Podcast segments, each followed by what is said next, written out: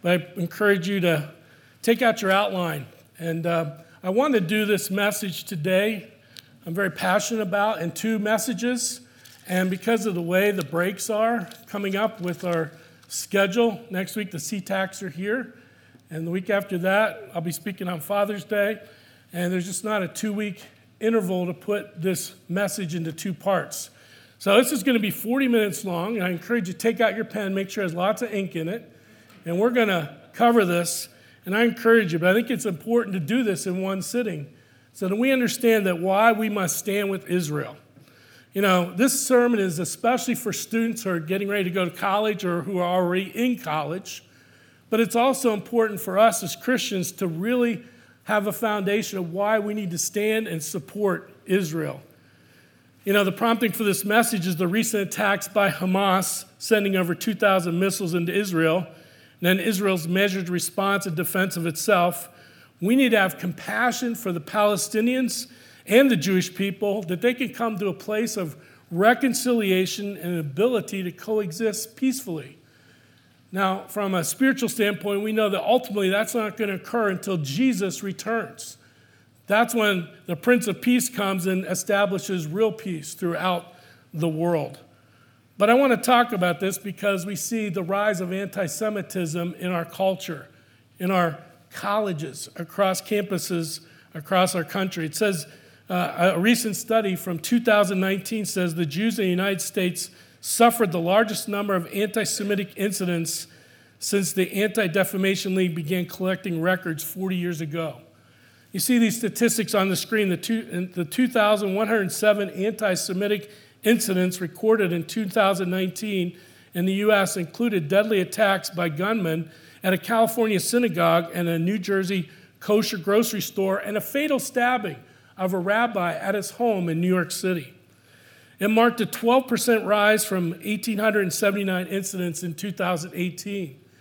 And in 2019, as I was uh, taking care of my uncle's estate, not far from um, Squirrel Hill, Pennsylvania, I drove by this synagogue in 2018. A gunman killed 11 worshipers at the Tree of Life Synagogue in Pittsburgh in the deadliest anti Semitic attack in U.S. history. So, for Christians of all ages, we need to have a clear understanding of why we must and we must support and stand with Israel. It's a biblical mandate that those who bless the Jews will be blessed, and those who curse the Jews will be cursed. It is in our best interest as Americans to support a strong democracy in the Middle East as a deterrent against terrorism, not just in that region, but also the terrorism that could come from that region to our country as well. So in Isaiah chapter 60, take your Bible, turn over to Isaiah chapter 60. Isaiah chapter 60 for our scripture reading this morning, as we talk about God's plan for Israel and that the church has not replaced and taken on the promises of Israel. That's called replacement theology or supersessionism, which we'll talk about in a few moments. But Israel has a bright future. And without Israel, you and I, without the Jews, we would not be here today. Isaiah chapter 60, verse 1. Isaiah the prophet says, Arise, shine, for your light has come, and the glory of the Lord has risen upon you. For behold, darkness shall cover the earth, and thick darkness the peoples. But the Lord will arise upon you, Israel, and his glory will be seen upon you. And verse 3 Nations shall come to your light, and kings to the brightness of your rising. Israel in the future is going to have the gospel and draw men to the gospel. Here's the most important thing that you can remember from this message that each of us, as Gentile believers, owe a debt of gratitude to the Jews for the gospel being sent through them to the Gentiles to the far reaches of the world. The gospel began with the Jews and goes out to the Gentiles. And so, because you and I are sitting here, either as a Messianic Jew or as a Gentile who've come to Christ, we owe a debt of gratitude to the Jewish people. First, we want to start where we always start with what the Bible says about why Christ followers in America in the 21st century should support and stand strong with Israel. So here's biblical reasons for Christians support to support Israel from the Old Testament.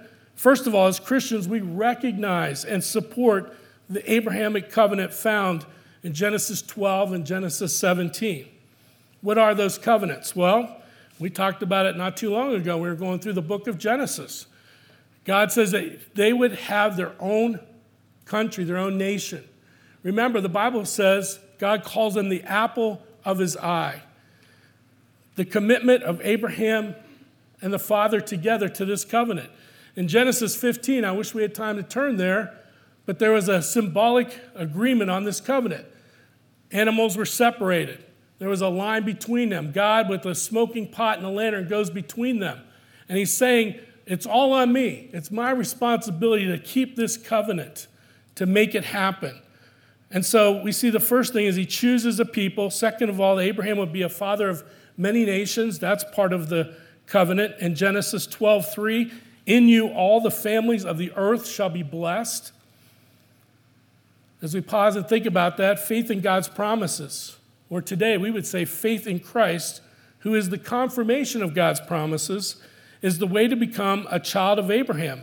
Obedience is the evidence that faith is genuine. Jesus said in John 8:39, if you were Abraham's children, you would be doing the works Abraham did. Children of Abraham are people from all nations who put their hope in Christ. Like Abraham on Mount Moriah, they don't let the loss of their most precious earthly possession stop their obedience. You who hope in Jesus Christ and follow him in obedience of faith are the descendants of Abraham and heirs of his covenant promises. So, Abraham would be the father of the Jewish people through the birth of his promised son Isaac. And Abraham was promised that they would inherit a land for God's people. Another aspect of this from the Old Testament is part of the promise to Abraham. God said he would bless those who would bless Israel and curse those who curse Israel. Very simple, basic truth, a promise there. He says in Genesis 12, 3, I will bless those who bless you, and him who dishonors you I will curse, and in you all the families of the earth shall be blessed. That's why it's important that we as Christians need to be friends with those in the nation of Israel and the Jews around the world and to stand up for them. Another aspect of the Old Testament, Jews and Christians are commanded to pray for the peace of Jerusalem. You know, it talks about praying for the peace of Jerusalem in Psalm 122 6, but as I was reading it again yesterday, there's also a promise that it will be good and secure for you. That as you pray for their peace, it brings blessing and comfort on your life as well. Well, what's the New Testament have to say about supporting and standing for Israel? Christians and Jews worship the same God. This is so important. Yahweh, Jehovah. We all look to the same God, whether you're a Jew who still hasn't received Christ as the Messiah, or here we are as Christians, we're on the other side of the cross, then we know Christ as Savior. There's an error in the notes on this next point. I got them flipped. Christianity is a sect of Judaism. That's how it should read. Christianity is a sect of Judaism. In other words, without Judaism, you would not have Christianity. This is kind of a big deal because when I was going through college, going studying for my first master's degree, all my focus was on the New Testament. And I didn't think I really needed to know much about the Old Testament as a pastor because most of my time I was going to be in the New Testament. And even as I was finishing up my second degree, my Master of Divinity, I put all the Old Testament stuff to the very end. And boy, was I surprised when I finally began to study with my professors the importance of the Old Testament and what it means to us. We cannot really begin to understand the New Testament without the Old Testament. And so that's why it's important that we understand that Judaism is so vital for us to understand in looking into the Old Testament. John Hagee, who's a pastor in San Antonio, Texas, many of you know him, he says the fact of history is Judaism does not need Christianity to explain its existence, yet Christianity cannot explain its existence without Judaism. That's why the Old Testament is very important. Another thing to remember in the New Testament is the Jewish people gave us the entire Word of God, not just the Old Testament. Those writers in the New Testament were all Jewish believers at that point. The Jewish people gave us the patriarchs Abraham, Isaac, and Jacob. You'll even hear Jesus refer to them as the leaders, the patriarch of our faith and Judaism. The Jewish people gave us the prophets and the apostles. Remember, the apostles as well were believing Jews. And then the Jewish people gave us Saul, who became Paul. Saul, who became Paul. Saul was a very educated man. He probably had equivalent to two PhDs studying under the greatest rabbi, Gamaliel, back at the time.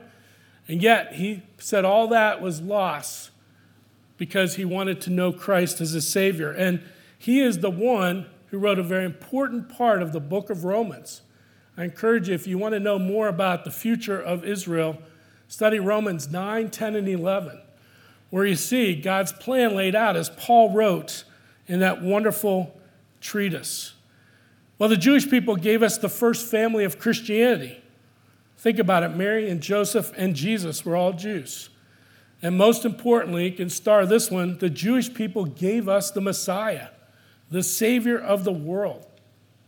Jesus was Jewish. Jesus had olive skin, unlike we see paintings here in our country. He was a Mediterranean person. And then the gospel went out to the Jew first, and then later the Gentiles, as we said in our scripture reading. It all begins with the Jews, and as we'll read in Revelation, it will end with the Jews as well. Jesus said in John 4 22, speaking to the woman at the well who was a Samaritan, and you remember the Samaritans and the Jews, they strongly disliked each other. There was a saying that when you walked south, you went around Samaria. You didn't walk through Samaria to get where you're going if you were a Jew. Jesus said to the woman at the well, You worship what you do not know. We worship what we know, for salvation is from the Jews. The gospel came to the Jews first. Salvation is from the Jews. And lastly, under this point, Jesus will rule and reign from Jerusalem during his millennial reign according to passages in the book of Revelation and Old Testament prophecies. The next point we see is the historical reasons Christians should support Israel. Now, I, I love history. Maybe some of you don't, and maybe you'll glaze over for this point, but I think it's important for us to take a really quick overview of what Israel, what the Jewish people have been through all of their time that they've existed here on the earth. The first thing we see, though, is the formation of the Jewish people and the nation of Israel is a display of the sovereignty of God. God chose the Israelites, unlike anyone else, and called them his beloved, his chosen, the apple of his eye. Now we're going to take a detour. If you're driving on a train, you go through a switch. We're going to take a switch, and I'm going to take you into uh, what I teach uh, my students at Scott Community College as we use a secular history book. Number one, Judaism is more than a religion. Judaism is more than a religion, it's a culture. If you know anything about Judaism, even in the Quad Cities, many of the, the places around the world have community centers. And so it's a cultural place where they gather together, where they sing their songs that they've written, where they celebrate in unique ways. Judaism is also a people, a people group. Judaism is a religion, and there's many, many different uh, sects within Judaism. But it's also a people where Gentiles can convert to Judaism. So think about it. That's all encompassing. You have agnostic Jews, you have secular Jews, you have Jews who are Orthodox, Jews who are Reformed. The other thing we need to know is the Jewish people are the most persecuted people in the history of the world. Here's where our history starts. So, you know, the 10 tribes to the north split off from the two tribes to the south of Israel. And so the Assyrian captivity came in 722 before the Common Era, and they took those 10 tribes, and they are the 10 lost tribes of Israel. Nobody knows their descendancy from those people to this day. They're lost in history. Well, then later on, the Babylonian captivity, because continued idolatry by the Jews in 586 BC, came and took those other Jews that were left behind.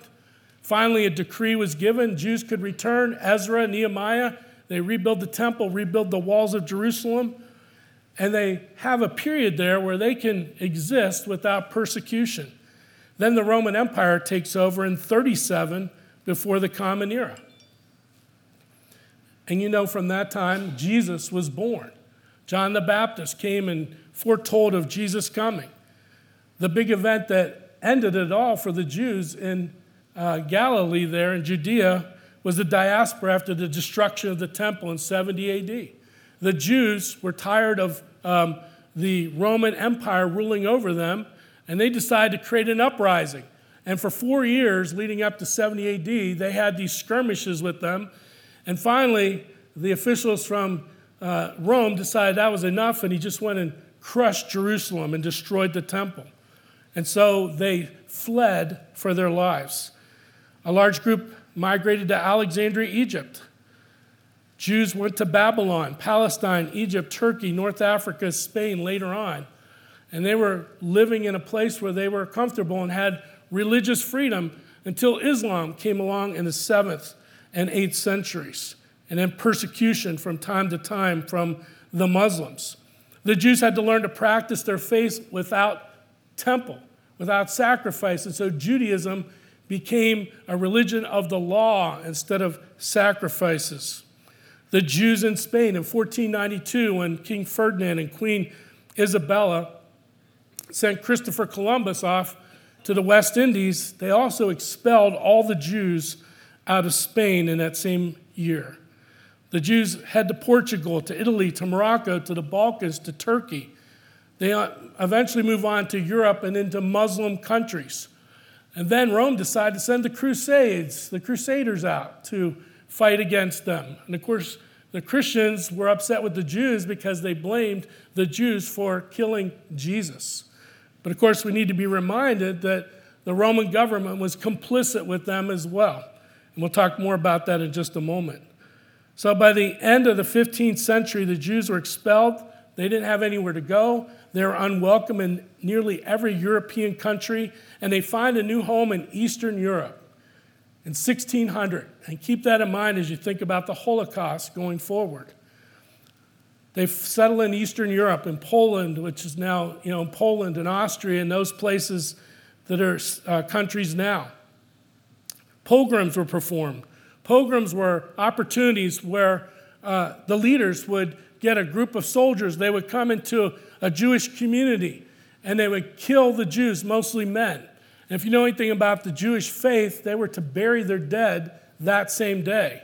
But to humiliate them even more, they left these dead carcasses in the street for several days to further humiliate them before they allowed them to be buried. The term ghetto, we use the term ghetto, first came about in Eastern Europe when uh, leaders of those countries made the Jews live in certain sections of town. Sometimes they were walled around. They would have curfews. They would be limited to the business uh, opportunities that they would have, the interaction with the rest of that city. So the ghettos were established. At some point, the Jews were forced to wear yellow badges further stigmatizing them in society so people would see that badge and know exactly who they were right away. So, all of a sudden, during this time, there was a lot of different divisions developing within Judaism as far as schools of thought the Reformed, the Orthodox, the Hasidic, and others that we could talk about. But a key event happened. In 1894, in the midst of all this going on, there was a French captain he was Jewish. His name was Alfred Dreyfus. And he was accused by the officials of betraying the French military army by sharing secrets with the enemy during the Franco Prussian War. While anti Jewish uh, hysteria grouped, gripped all of France, and Dreyfus was convicted on weak evidence. And after he was convicted and sentenced, it was found that all the evidence was erroneous, but yet they let him live in squalor conditions in a prison cell. Well, a Jewish reporter, Theodore Herzl, for a paper, covered the Dreyfus case. And Herzl, to his credit, got a bunch of leaders together in the Jewish community, said, hey, we're never going to get treated fairly here. Let's go and establish our own place, our own nation. And so Herzl began to lead groups of people to what is now known as Israel or Palestine at the time, and they would set up settlements and places where they would buy land and begin to have families. Tel Aviv, the city, was established during this time. So, the early 1900s, the Jews began buying and settling there in Palestine. In 1917, after World War I, the Balfour document declared remember, Britain was the one in charge of this area after World War I. Britain was governing Palestine, and they declared that Britain views with favor the establishment in Palestine of a national home for the Jewish people. Arab and Muslim Christians in that region objected to Jewish occupation of their land and homes. The British sought to limit Jewish immigration there to 15,000 as they were trying to flee Hitler in Europe as he was beginning his reign of terror. And I want to pause here and I want you to think about what Adolf Hitler's theology was and what helped him to see that he had biblical evidence to do what he did. Look at this screen as Hitler rose to power in a speech in 1922. He says, My feeling as a Christian point me to my Lord and Savior as a fighter. It point, points me to the man Jesus, who once in loneliness, surrounded by a few followers, recognized these Jews for what they were and summoned men to fight against them, and who, God's truth, was greatest not as a sufferer. Jesus wasn't a sufferer, he was a fighter. In Boundless Love, as Hitler says, as a Christian and as a man, I read through the passage which tells me how the Lord at last rose in his might and seized the scourge to drive out of the temple the brood of vipers and adders or snakes. How terrific was Jesus' fight against the Jewish poison. Today, after 2,000 years with deepest emotion, I recognize more profoundly than ever before the fact that it was for this that Jesus had to shed his blood upon the cross. As a Christian, Hitler said, I have no duty to allow myself to be cheated, but I have the duty to be a fighter for truth and justice. And as a man, I have the duty to see to it that human society does not suffer the same catastrophic collapse as did the civilizations of the ancient world some 2,000 years ago. A civilization which was driven to its ruin through the same Jewish people. That's Adolf Hitler's view from a Christian perspective of why the Jews had to be destroyed. During his rise of power, many of the evangelical and liberal churches sided with Hitler and they became known as the cooperating church. And they took the lead from whatever Hitler and his regime said to do in their churches. But Dietrich Bonhoeffer and many others developed the confessing church, where they stood up against it. And Dietrich Bonhoeffer was obviously arrested for uh, his rebellion against Hitler, trying to lead the churches against him. You know, he said to not act is to act, to be silent is not to be silent. He chose to speak up against this horrific thing. The next thing we see on your outline here is that the Jewish people have land that they have possessed in the past, in the present, and the future. The Old Testament occupation was promised to Abraham, and of course, Joshua led the Israelites, two million of them, into the promised land. But we see today the modern state of Israel that began in 1948. As I said before, the British government was, had colonized that area, and the British government in 1917 issued the Balfour Declaration, which declared that British people supported the creation of Palestine as a national home for the Jewish people. And you can imagine, after World War II, the empathy people had after it was discovered all the horrific things that the Jews had gone through. Well, the declaration, the Balfour Declaration, was enthusiastically accepted by the Jews worldwide, but was opposed by Palestinian and Arab leaders, who later claimed that the objective that they were sending forth from the British government was a breach of promise made to the Sheriff of Mecca, a Muslim leader, in 1915, in exchange for Arabs helping fight the Ottoman Empire during World War I. You'll have to do your research and read more on that. But basically, they set up an Islam leader during World War I to protect Mecca and Medina, two very holy sites for the Muslims, so they could still take their pilgrimages And in their mind, in exchange for that, they would have the right to what is the land known as Israel today. Many different proposals have been made and continue to be made to resolve the dilemma of these competing objectives. One is including an Arab state with or without a significant Jewish population. Another is a Jewish state with or without significant Arab population. And another is a single binational state with or without some degree of division of territories. The other side, the Israel side of this story, is that the British had this land and it was called Palestine. And if you read stories back in the early 1900s up into 1940, that what Israel is now was pretty much an uninhabited, uninhabited wasteland. Very little agriculture, very little, very few people were living there. And so this was a land that was open and given to them because no one really uh, was involved in taking care of this territory. Well, nonetheless, the British gave the land to the Jews, and the United Nations recognized this act in 1947.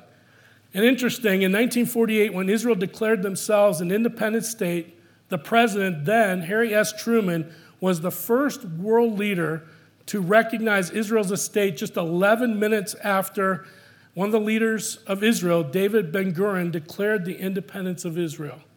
The United States has been an ally and a supporter of the nation of Israel from its very beginning. And Israel, as we know, has encountered many acts of aggression and wars against them. And they've been successful in defending themselves, even though they are vastly outnumbered. Some believe this is because Israel is protected by God. Some believe that Israel has the finest army in all the world. Why not? Every day, their existence is threatened. Uh, they just recently, as we said, had 2,000 missiles lobbed into their country. And Hamas, not the major Palestinian people, but Hamas, the terrorist group, is a militant Palestinian nationalist Islamic movement in the West Bank and Gaza Strip that's dedicated to the annihilation of Israel. Look at their charter up on the screen. They state this Israel will exist and will continue to exist until Islam will obliterate it just as it obliterated others before it. So, not the Palestinian Christians or the Arab uh, Muslims so much, but this group is pledged for the annihilation of Israel. Back to your outline the future state of Israel is Christ and Christ's millennial reign. The future state of Israel and Christ's millennial reign. As we look forward in history, as stated in the book of Revelation and other scriptures, God will once again in the future bring Israel back to the land it was originally promised. In Revelation chapter 12, it tells us that uh, Satan will be cast out of heaven with his demons, and they will not be allowed access to talk with God as we see in the book of Job they once were. And as they're there on earth, Satan, he will do everything he can to thwart Israel from coming to faith in Christ. Because if Israel during the tribulation comes to faith in Christ, it warrants the second coming of Jesus Christ, which will seal the fate of Satan once and for all. At least 144,000 Jews will come to faith as prophesied in Revelation 14. Look at these verses on the screen. Revelation 14, the Apostle John said, Then I looked, and behold, on Mount Zion stood the Lamb, and with him 144,000 12,000 from each of the 12 tribes of Israel. With him, 144,000 who had his name and his father's name written on their foreheads. And I heard a voice from heaven like the roar of many waters and like the sound of loud thunder. The voice I heard was like the sound of harpists playing on their harps. And they were singing a new song before the throne and before the four living creatures and before the elders. No one could learn that song except the 144,000 who had been redeemed from the earth. It is these who have not defiled themselves with women, for they are virgins. It is these who follow the Lamb wherever he goes. These have been redeemed for mankind as firstfruits for God and the Lamb. There's a lot to unpack in that passage, but take away the fact that 144,000 Jews are going to become Messianic Jews. The blinders will be removed and they will see that Jesus is their Savior. Then the New Jerusalem will come down to earth. Take your Bible, turn over to Revelation chapter 21. Revelation 21, the New Jerusalem will come down to earth and land in Jerusalem, where Jesus will rule and reign forever from the land promised so very long ago to Abraham. And isn't it great when we read through the Bible, God will always want to dwell with his people, Jews and Gentile believers alike. What a glorious day Revelation 21 will be. Revelation 21, verse 1. Then Paul, uh, uh, the Apostle John said, I saw a new heaven and a new earth, for the first heaven and the first earth had passed away, and the sea was no more. And I saw the holy city, the new Jerusalem, coming down out of heaven from God, prepared as a bride adorned for her husband. And I heard a loud voice from the throne saying, Behold, the dwelling place of God is with man. He will dwell with them, and they will be his people, and God himself will be with them as their God. He will wipe away every tear from their eyes, and death shall be no more. Neither shall there be mourning, nor crying, nor pain any more, for the former things have passed away. And he who was seated on the throne said, Behold, I'm making all things new. And he said, Write these down, for these words are trustworthy and true. And he said to me, It is done. I am the Alpha, the Omega, the beginning and the end. To the thirsty, I will give from the spring of the water of life without payment, the grace of God in the future. So we've looked at the biblical and historical reasons why we must support and stand with Israel. Here are just a few reasons, politically speaking, why it's strategic for us as Americans to continue to support and stand with Israel. And remember, when uh, biblical issues uh, intersect with political issues, then Christians, we need to speak up about these things. First of all, they are the only democracy, as I said, in the Middle East. Very important. They're the only democracy in the Middle East. They have never lost a war, even though they've been outnumbered each time in battle.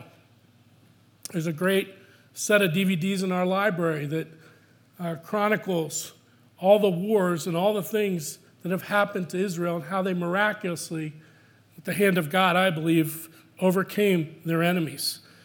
And then they've been, we, they have been a faithful ally of the United States. They are a positive deterrent against terrorism and its growth in the region and beyond. Those are the political reasons. So, why do we talk about this? Why Christians should stand with Israel? Here's some summary and action steps very quickly to apply to your life. I want to make it very clear that I'm not against those who are the enemies of Israel.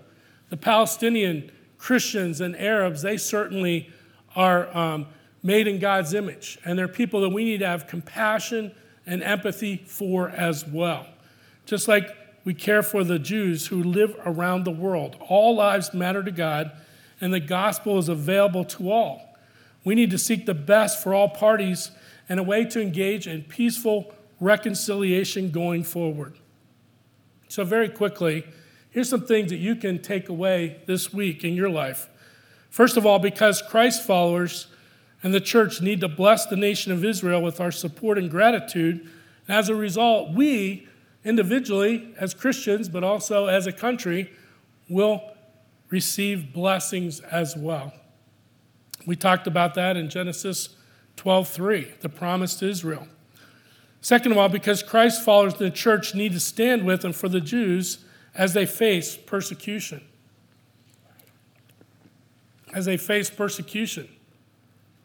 This is a realistic thing to me because two years ago, in December of 2019, not quite two years ago, we had an issue in our church here of a group that borrowed our building and they allowed a white supremacist to speak. We were protested that week. Uh, and the amazing thing to me was the first group that called me weren't the evangelical Bible believing churches, but it was Alan Ross and the Jewish community that called and said, Hey, we're Jewish. We want to stand with you because you guys are Christians. In recent times, the Jews have stood for and supported Christians in a quiet way in their time of persecution around the world. As Christians, we need to own the fact that some in our past church history have spoken against and in some cases brought violence to Jewish people, supposedly in Jesus' name.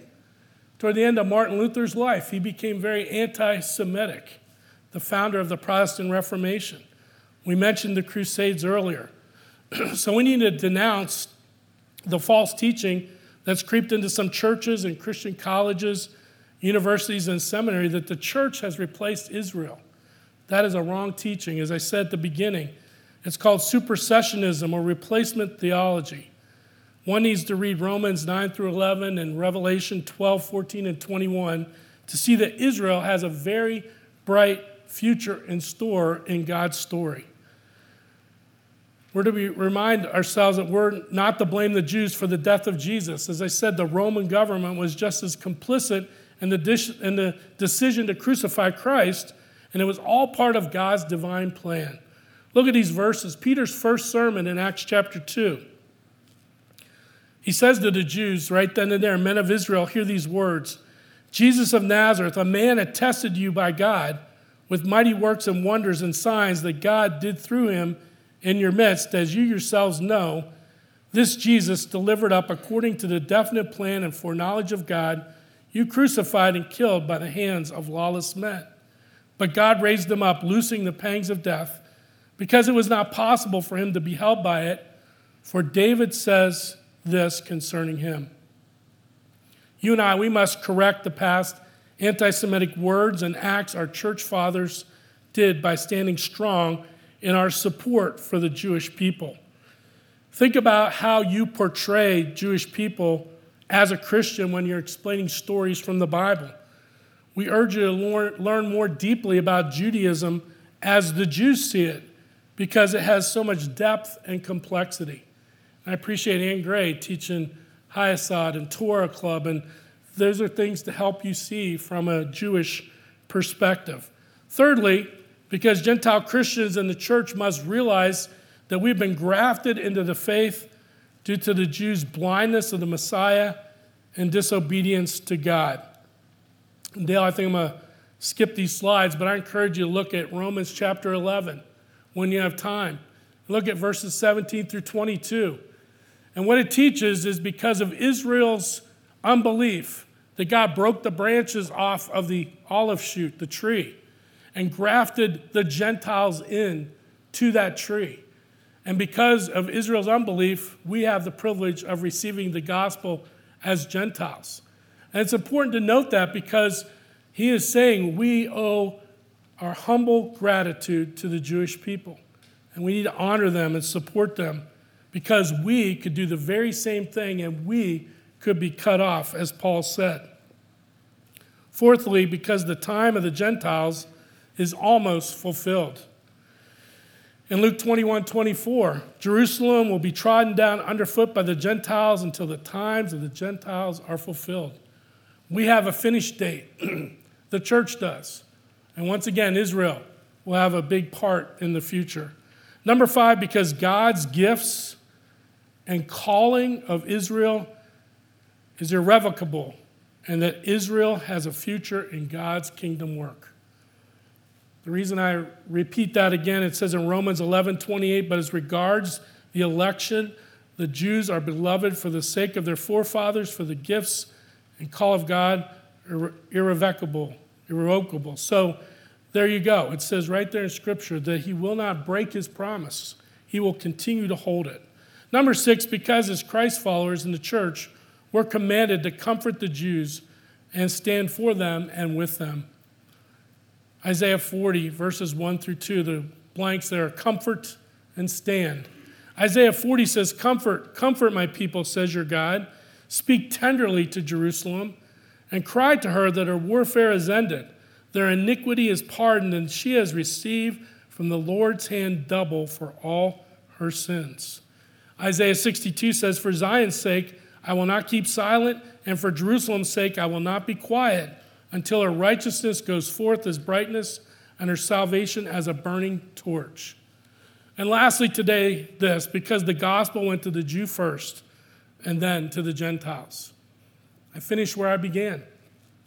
We need to humble ourselves, we need to be grateful, we need to stand in support, we need to be there for the Jewish people. In Romans 1:16, Paul said, "For I am not ashamed of the gospel of Christ, for it's the power of God for salvation to everyone who believes, to the Jew first, and also to the Greeks.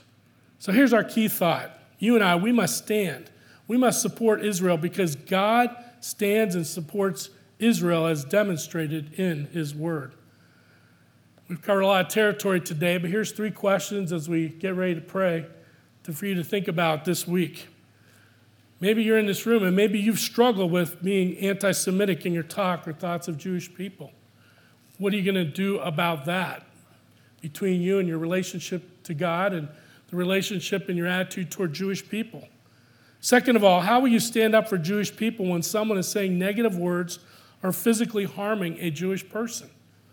What will you do about that if you're in that situation? How will you respond? And thirdly, will you make it your commitment this week to pray for the peace of Jerusalem and for the comfort of Jewish people all around the world? This is a serious issue. It's growing in our country, anti Semitism. Here's a lot of things to help you for yourself, but also to share with others as to why we as Christians need to stand strong with God's chosen people, the Israelites. Let's pray. Father, we thank you for um, this lengthy time that we took. I pray that we were engaged, but it's important to understand the history of Judaism, to understand what these folks have gone through, their sojourn through their lives, and what they've faced. Help us as a church to come alongside our Jewish brethren and sisters here in our community and support them, encourage them. Help us to share the gospel with them so that they ultimately can uh, have the understanding of who the true Messiah, Jesus Christ, is. But Lord, help us. Help us to share with others why it's so important that we be not anti Semitic, but that we support and stand with Israel because they are God's chosen people, the apple of his eye. We pray and ask these things now in Jesus' name. Amen.